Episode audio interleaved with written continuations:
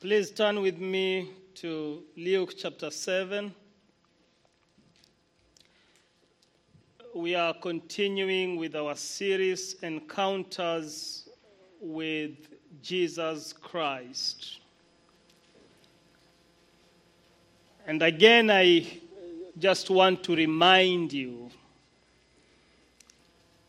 uh, most of you have read the Bible many times. Luke is in the New Testament. Have read the Bibles many times, and you have had several messages. Uh, the scriptures that we are going to read, the passage that we are going to read, is probably not new to you. And so, in your mind, you do have some understanding. Probably you do have a theological position in some of these issues. What I invite you to do as we approach God's Word, as we look and listen to it, is to do so with an open mind and an open heart. If you believe that God's word is alive and active, then you must also believe that it continues to speak even today. And at times, how you heard it yesterday is not the same time you're going to hear it today. And just to let you know, uh, next Sunday, we will be from next Sunday until the 24th, which will be the Christmas Eve. We are going to now focus on this season of Christmas.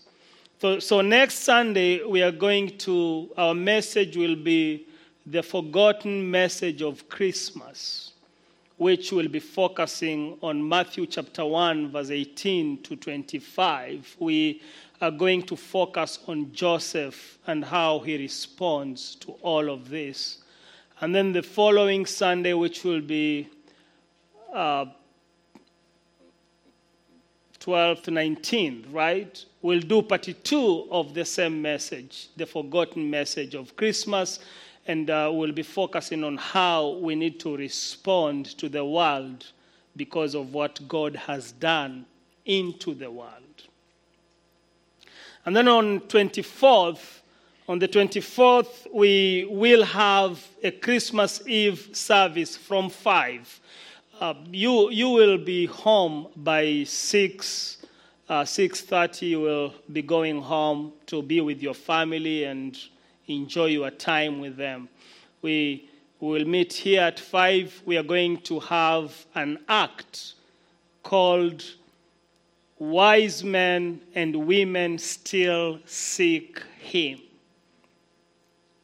It's going to be wonderful. You want to bring your whole family with you that day. You want to bring your neighborhood uh, to come and, and have this experience and hear God's message and hear the gospel and be exposed to Jesus Christ wise men and wise women still seek him. I just wanted to bring that to your attention so that you may not forget. I want to appreciate the men that turned up yesterday for men's breakfast. We had a good time. For those of you who didn't turn up, I don't know what to say. Uh, I really don't know what to say, apart from uh, saying that it's not encouraging in any way, uh, especially if you could and you didn't. So, next time, please uh, try to. Your presence is an encouragement to other men.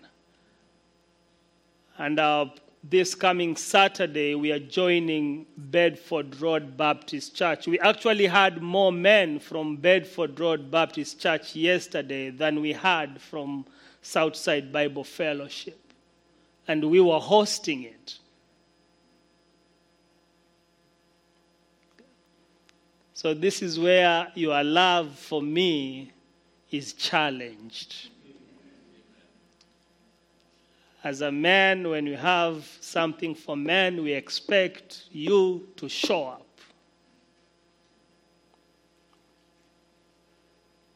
I know in America we have freedom to do what we want, and that's okay. I think with God we have the freedom to do what is right. And uh, we expect you to show up to be an encouragement to, to other men uh, also. So thank you for those who showed up. I know the Joy Ministry also uh, had uh, their dinner on Friday, which was well attended. Again, there are some that were expected to be there, but they didn't show up too, which, again, I don't know exactly why. Maybe you have a reason, or maybe it's just a matter of priorities. Because some of us, we claim to put God first, but He's nowhere, actually. Uh, and you all know that I'm against the idea of putting God first, because when you do that, you are reducing God into a list, into an item in your busy list. He has to be overall, everything has to flow from Him. That means He becomes the priority. The temptation is to make other things and other people a priority. Uh, God has to be a priority. And, and it is my prayer that we will get there someday. If you're joining us for the first time here at uh, Southside Bible Fellowship, we believe that since the Bible is God's Word, and that each one of us who believes in Jesus Christ is a child of God, say it with me the Bible is God's Word. Let us say it again. The Bible is God's Word for my life, for us, for our life. Father, we come before you and we thank you again this morning for your faithfulness and for moments like this that you give us, you privilege us to come together so that we can worship you, so that, Lord, we can pour our hearts to you, so that we can inspire one another for your sake. We come to you, Lord, knowing that we are broken and we are in need of healing in many areas of our lives.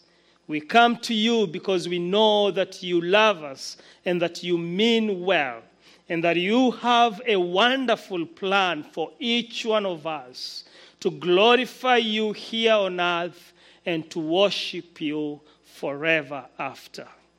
Therefore, Father, we pray as we look unto your word that your Holy Spirit may speak to us and open our eyes and soften our hearts so that we may accept your word and submit to it, and so that through it we may bring glory to you. In Jesus' name, amen. So in Luke chapter 7, from verse 36, Jesus has been invited to a Pharisee's house. Simon has invited Jesus, probably because he was a rabbi and uh, he had spoken in a synagogue, and Simon decided, well, we can have dinner at my place. And Jesus, knowing that Simon is a Pharisee, he accepts the invitation and he joins him for dinner. When one of the Pharisees invited Jesus to have dinner with him, he went to the Pharisee's house, reclined and reclined at the table. The tables were not like the normal tables we have today. They were very low because people would sit on mats, and therefore, to be comfortable, you would recline on one side. Uh, and and they, they would recline around the table. And, and this would be a dinner, but also a theological conversation going on because you have you have a rabbi and you have Pharisees, and then there will be people outside listening to the conversations. So Jesus is at Simon's house. They are having dinner, and we are told a woman in that town who lived a sinful life learned that Jesus was eating at the Pharisees' house a woman in that town who was known for her sinful lifestyle, probably a prostitute. She was looked down upon, she was an outcast. Her only reputation was being a sinful woman. She heard that Jesus was in that house. Probably she had heard of Jesus, but this time she wanted to get closer to him. And therefore, when she heard that Jesus was in the Pharisee's house, she came there with an alabaster jar of perfume, an expensive perfume. Maybe she wanted to give it to Jesus as a gift. To show her gratitude. But she came and stood behind Jesus at his feet, weeping. She is crying. She is shedding tears. Jesus is concentrating with the conversation and the food before him. This woman comes behind her. She's weeping and shedding tears, and she is shedding her tears on Jesus' feet. And everyone is looking at her. People that know her dislike her. And probably she gets ashamed and she begins to wipe Jesus' feet with her hair. An act that was unwelcome in that society. Because for a woman to let her hair loose like that would be the same with a woman going topless today. So, to the righteous man sitting with Jesus, that act was disgraceful. Jesus, however, doesn't seem to be bothered.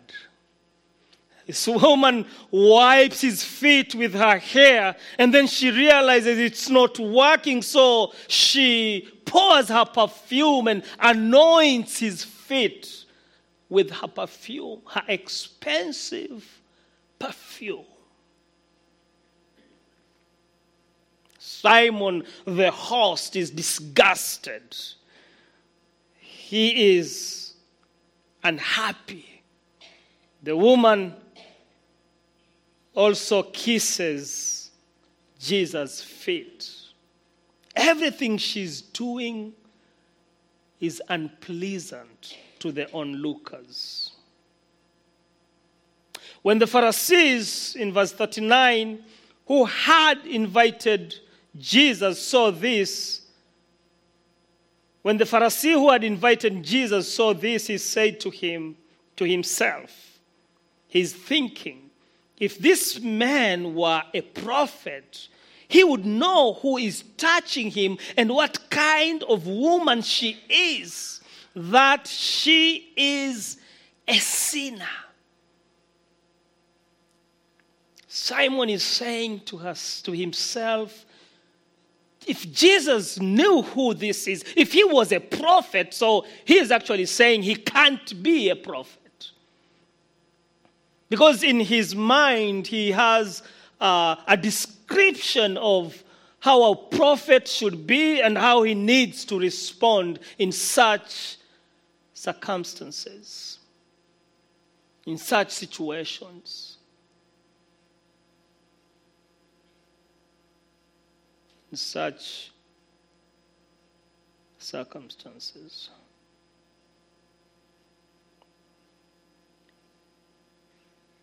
Simon thinks that Jesus should kick this woman out. See, Simon has invited Jesus to his house, but not to his life.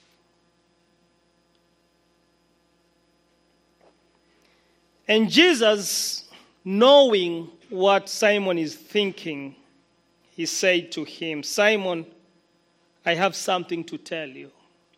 I think you need to learn something here. This is something good that comes from God's word, where at times it rebukes us and corrects us. This is what Jesus is doing here. Simon, I have something that I need to tell you. There's a lesson that I have for you. And Simon says, Tell me, teacher. Tell me, Rabbi. I'm willing to hear you. And Jesus gives him a short parable. He says, Two people owed money to a certain money lender. One owed him 500 denarii and the other 50. Neither of them had the money to pay him back, so he forgave the debts of both. He forgave the debts of both. Now, which of them will ha- love him more? Which among them would be more grateful? And Simon replied, I suppose the one who had the bigger debt forgiven. And Jesus says, You have judged correctly. And then Jesus turns to the woman to apply the lesson from the parable. And he says, Do you see this woman? I came into your house. You did not give me any water for my feet. It was traditional that guests would be given water to wash their feet off the dust. Jesus was not offered that water. You did not give me water for my feet, but she wet my feet with her tears and wiped them with her hair. You did not give me a kiss. Again, this was a traditional way of greeting and welcoming people. Simon refused to do it to Jesus.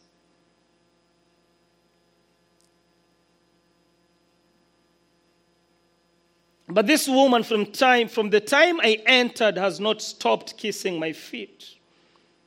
You did not put oil on my head, my head, but she poured perfume on my feet. Jesus is telling Simon there's something different here. You invited me, I accepted your invitation but you really did not receive me. This woman has received me. She has done everything that you, being the host, was supposed to do. And yet you have the audacity to look at her as a sinner.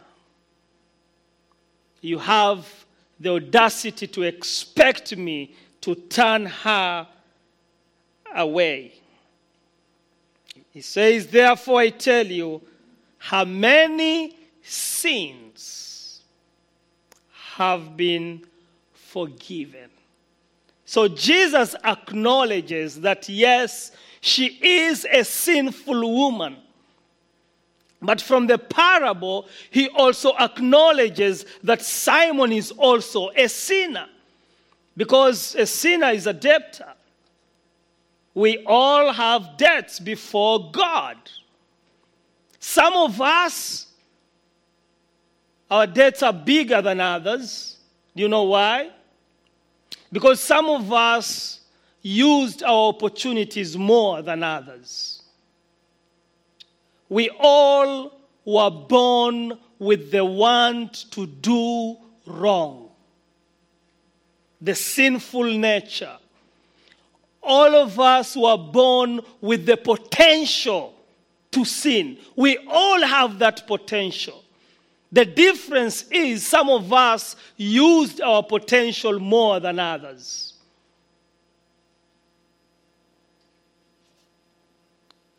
All of us here are capable of killing. We have that potential.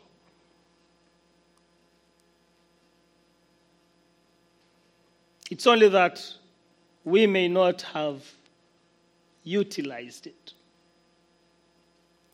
So when you see it that way, you will not look down upon another person just because they are utilizing the potential that they have. This is what Simon is doing here. Simon, being a Pharisee, he sees himself as a righteous person and he looks at this woman because of her lifestyle as a very sinful person who shouldn't be anywhere near Jesus Christ. Jesus looks at Simon and he says, You are a sinner just as she is a sinner. The only difference is she has found found forgiveness. And you are failing to understand that. Her sins, her many sins have been forgiven. Do, do you remember the song that uh, we sing here at times? Says, Our sins, they are many, His mercy is more.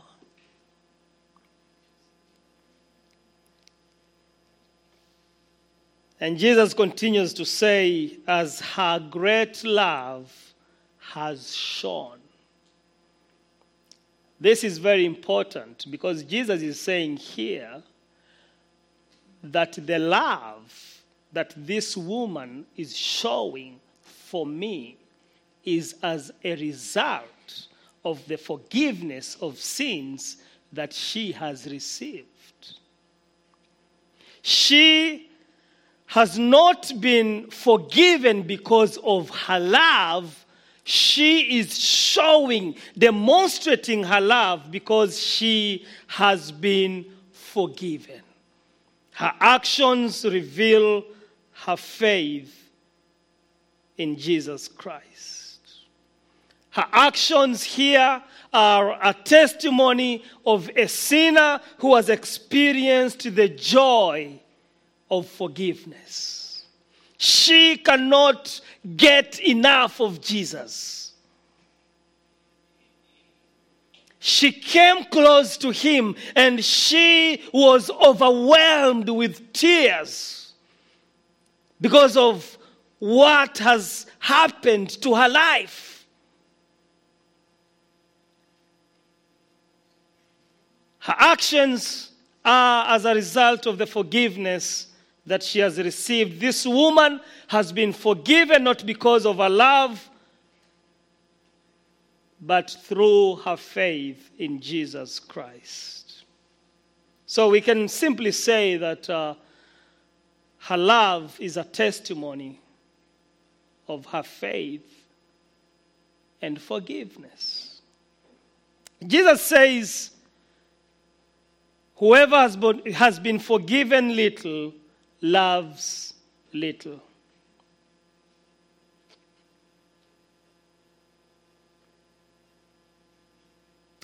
And then in verse 48, he turns to the woman and he tells her, Your sins are forgiven. He's, he's confirming to her, Your sins are forgiven. He is assuring her the other guests began to say among themselves, Who is this who even forgives sins? You know, the ability to forgive sins only belonged to God. Only God has the power to forgive sins.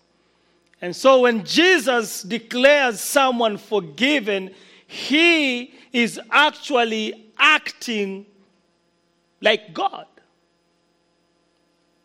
He is taking the place of his Father. And this is something that religious leaders and the Pharisees struggled to understand. This is one of the reasons Jesus was accused of blasphemy, because he was claiming to be God.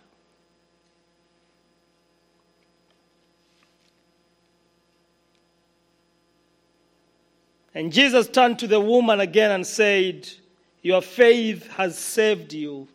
Go in peace. Now, you read the book of Luke and you'll see several places where Jesus says, Your, your faith has saved you. When the, the woman who had an issue of blood touched Jesus' clothes and Jesus turned to him, he said the same thing. He told her, Your faith has made you well. Go in peace. The ten lepers in Luke, I think, chapter 17, when they were healed, Jesus told them, Your faith has healed you. Uh, Bartimaeus, the blind beggar, I think it's in chapter 8, uh, chapter 17 too. When he was healed, Jesus told him, Your faith has healed you. So every time in Luke, he, he says this, he's not, the, the confusion here can be that the reason they were healed is because of their faith. But that's not what Luke is saying here. He's saying that the, what God does in our lives and what we believe about God works together. Do you know that even when we come to pray, we are actually supposed to ask what God has for us? And if we pray in faith, then we are praying, believing that God will do what He wants to do. Because faith brings us to submission. Faith does not make God submit to us, it makes us submit to God.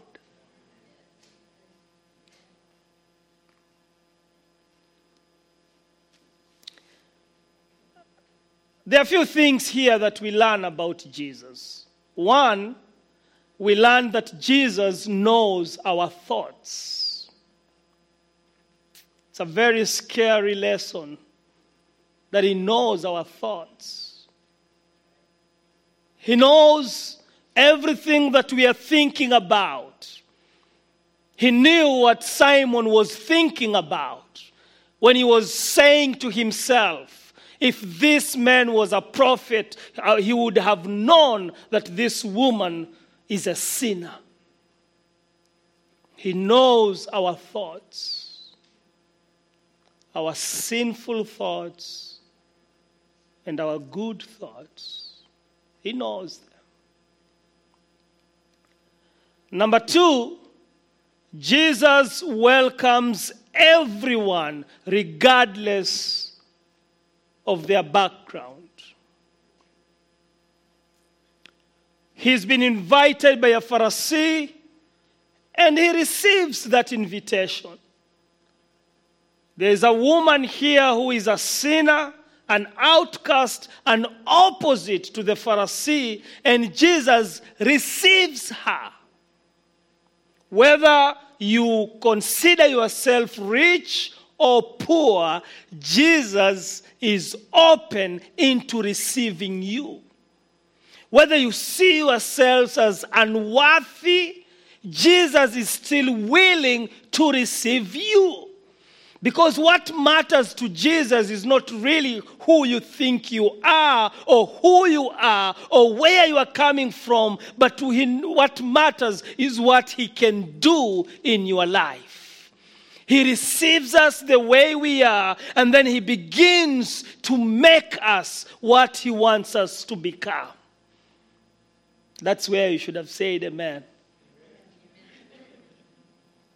He receives us the way we are, and then He begins to make us what He wants us to become. That's why every Christian, every believer has to be willing to love any other person, any other person who may not look like them, think like them, believe like them, or even walk like them. And that is one of the struggles that Christians have today. We claim that we love God, we love Jesus, who loves everyone, and yet we are not able to allow that love to overflow to others. We are the first ones to point fingers at others. In fact, if you really want people to talk about you, go to church. If you want people to discourage you, the best place that can happen is at church. If you want people to make you feel bad about yourself, go to church. Christians are famous for shooting the wounded. And that's sad. And we have so many Christians who have been hurt in churches by other Christians. Instead of having a reputation of being people who provide healing and encouragement, we have given ourselves a reputation that doesn't really fit us, that has nothing to do with Jesus Christ. The wounded, the rejected, the despised would go to Jesus and they would find hope and peace and healing. And that needs to happen to us today. That's why it's my desire, it is my hope that Southside Bible Fellowship becomes a place where those who feel displaced, displaced will find a place. That's good. That we will become a home church for the homeless. That we will be a place where people will come and they will find healing. Why? Because we have allowed Jesus to be the center of our lives. We have allowed him to be everything. It's not about me anymore, it's about Jesus. And this is what Simon is missing here. Jesus welcomes everyone regardless of their background. Number three, Jesus has the power to forgive sins, something only God can do. Doesn't matter where you are coming from, it doesn't matter what you've done in your life, Jesus is willing to forgive you. I know people that are still guilty of something they did many years ago. I have said here before your struggle to accept God's forgiveness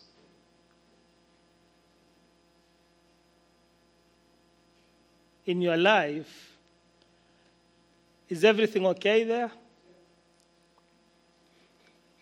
Your struggle to accept God's, God's forgiveness in your life is your struggle to believe God that He has forgiven you. It, it's a struggle of faith. When you're struggling to accept, let me explain that. When you're struggling to accept that God has forgiven you, you are actually struggling to believe that He has forgiven you. It comes back to what you believe about God. It is a struggle of trust.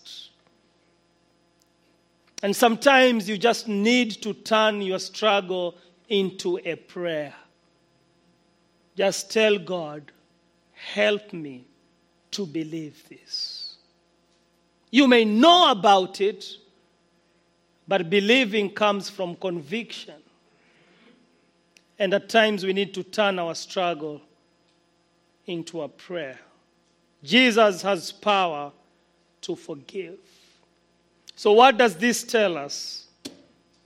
I think this is the message that Luke is telling us.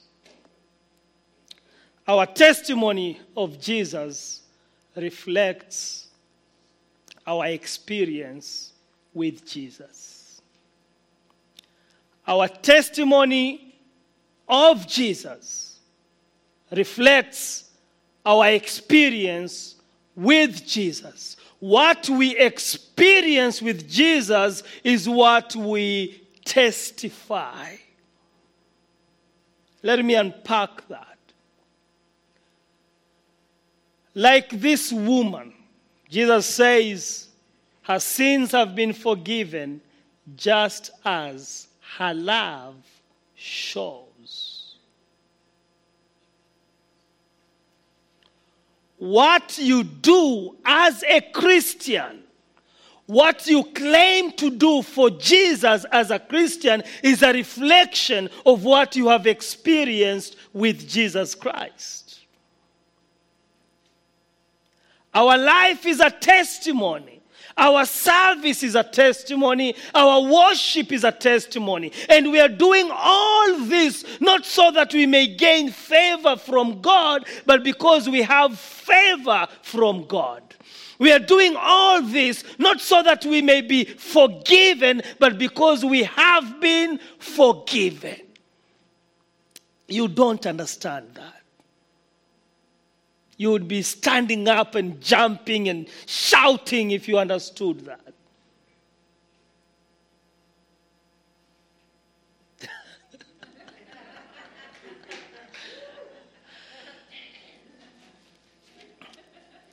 he who is forgiven more will love more. He who is forgiven little will love little, Jesus is saying. But the common thing is they will both love. They will both show their gratefulness. This tells us that what we do for Jesus is a reflection of what Jesus has done for us. Our services are a response of what God has done in our lives. And when you realize that you are, you have been broken, that you've been a sinner, that you are supposed to be rejected, turned away, kicked away, that you don't deserve His mercy or even His grace. And then you realize that He has accepted you, He has forgiven you, He has brought you to His family. You can't remain the same. You, you can't just be the same person. Something in you has to change.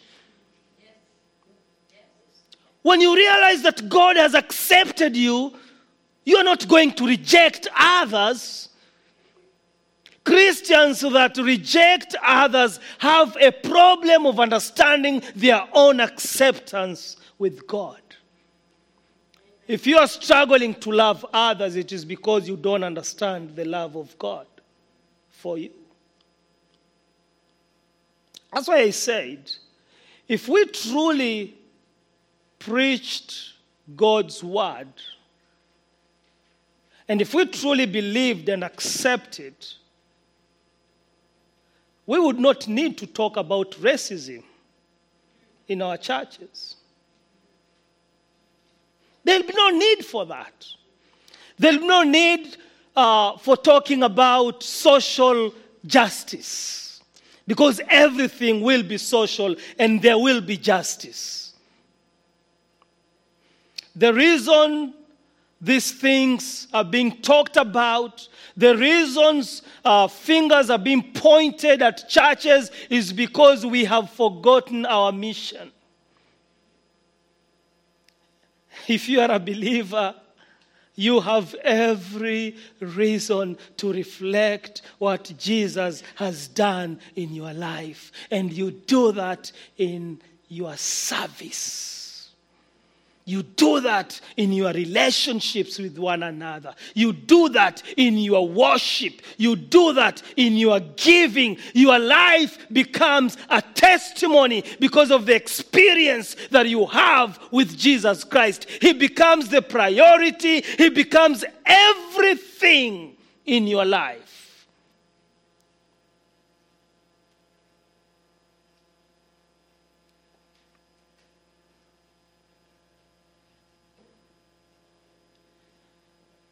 You know, I, I think if Jesus came here today, there would still be some of us who would reject him.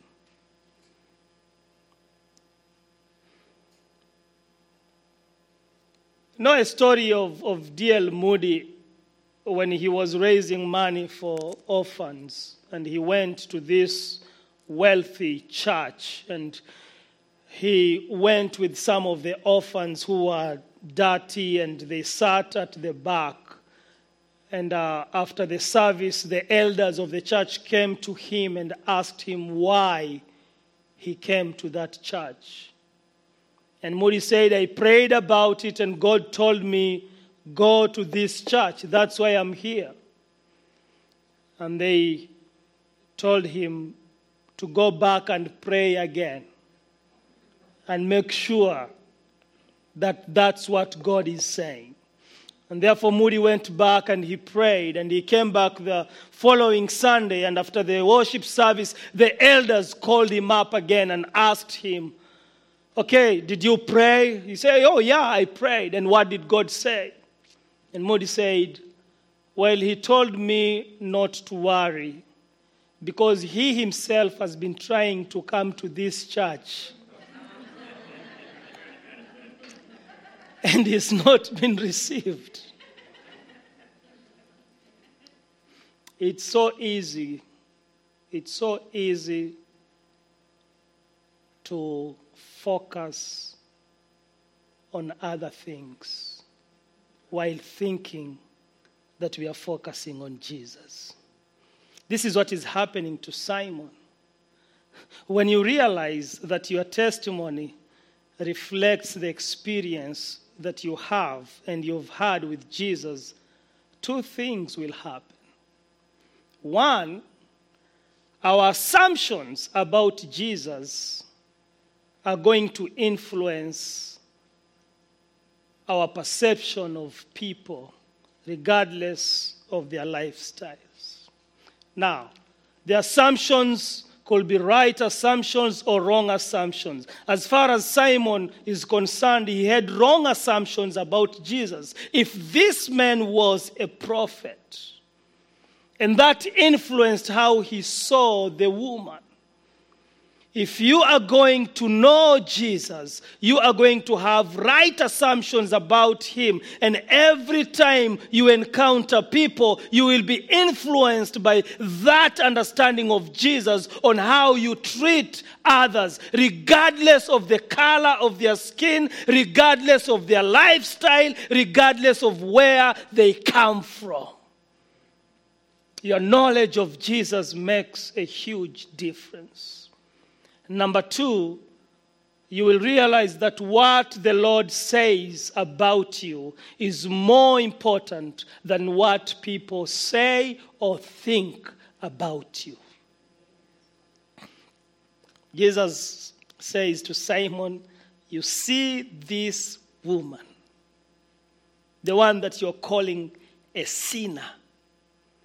This woman, she has shown love to me. Her sins have been forgiven. He's saying to Simon, This woman is my daughter. He belongs to my father's family. I came because of her. Her life is transformed, and that's what matters. See, I said here that people who know you, people who know you know things about you and there are things that they say about you but that should not matter because what matters is what the lord says about you when he says that you are forgiven, when he says that you are his son and his daughter, when he says that you belong to his family, that's what you should be listening to because that's what is going to influence your life. The problem is we want to hear what others are saying about us. And it gets over our heads. Some of us were told by our parents that we would not amount to anything, that we were losers, and that's still affecting us today. And yet you have God for your Father who says you can do all things through Christ. You have God for a Father who says, I have loved you with an everlasting love. You are my daughter, you are my son. That's the voice that you need to hear.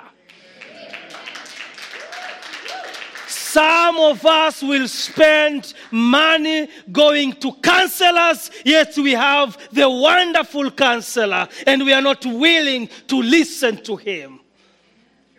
And you'll go to a counselor who will begin from the day you are born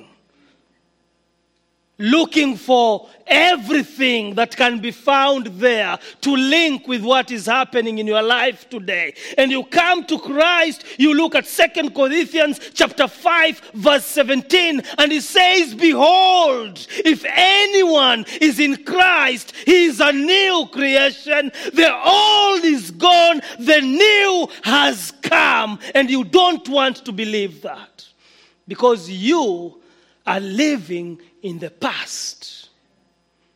You have not allowed Jesus to be the center of your life. You have not allowed Jesus to influence your thinking so that he can influence your behavior and your lifestyle. And you think that someone else will do that.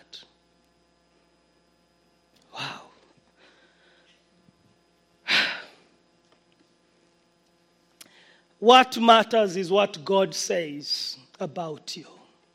And you need to know that. Forget about looking at the mirror and telling yourself nice things. You don't believe yourself. If you believed yourself, you wouldn't need a mirror.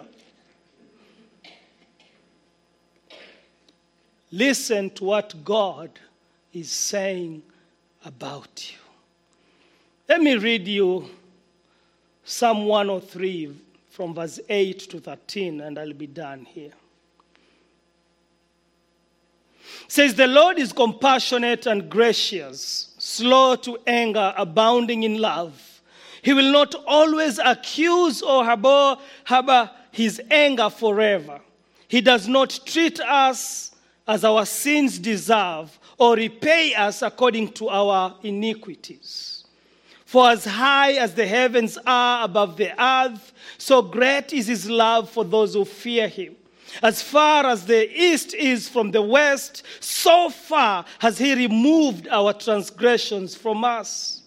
As a father has compassion on his children, so the Lord has compassion on those who fear him. For he knows how we are formed, he remembers that we are dust. Let me finish this. So the Bible tells us that God loves us. He loves each one of us. He does. But you will never experience the impact and the power of His love until you submit to that. And that's the difference between a Christian and someone who is not a Christian. God loves you both. But the one who has submitted to him has experienced and continues to experience the power and the impact of his love. The one who has submitted to that love experiences forgiveness, experiences salvation, experiences peace and joy, and is growing in that relationship. The one who has not submitted is yet to experience that, even though he or she is still loved. Before I got married, I loved my wife.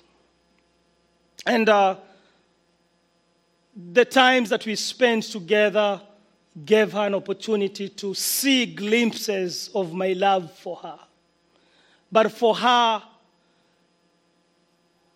to experience the impact the full extent of my love for her, she had to submit. She had to say, I do. And the day that she said, I do, I was let loose. That's the day that she began to experience the full extent of my love. And of course, the same happened for me.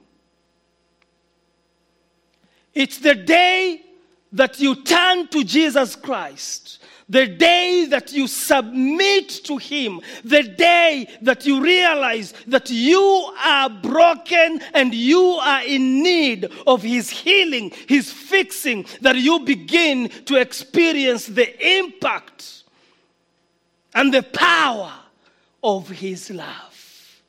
So while we say God loves each one of us, it is true, but there is a difference.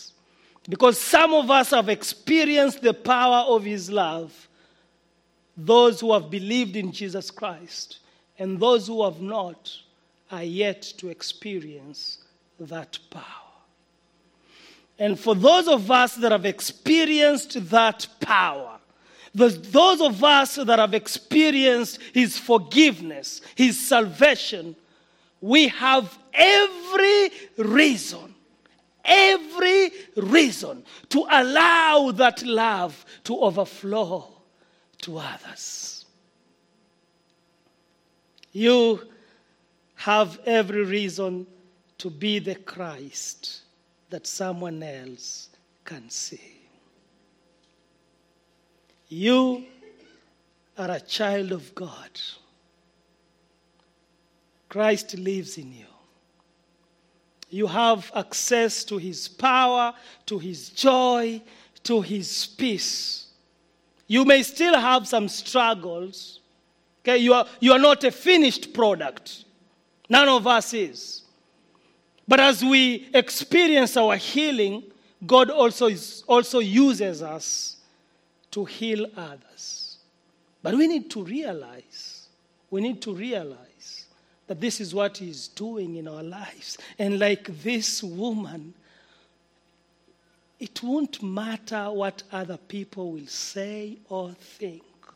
What will matter is what Jesus has done in our lives and what we are doing for His sake. And if you are here and Jesus is not your Savior, you have an opportunity to experience the impact, the power of His love if you choose to submit to Him today. Realizing that you are broken, you are sinful, you cannot fix yourself, you have tried and failed many times.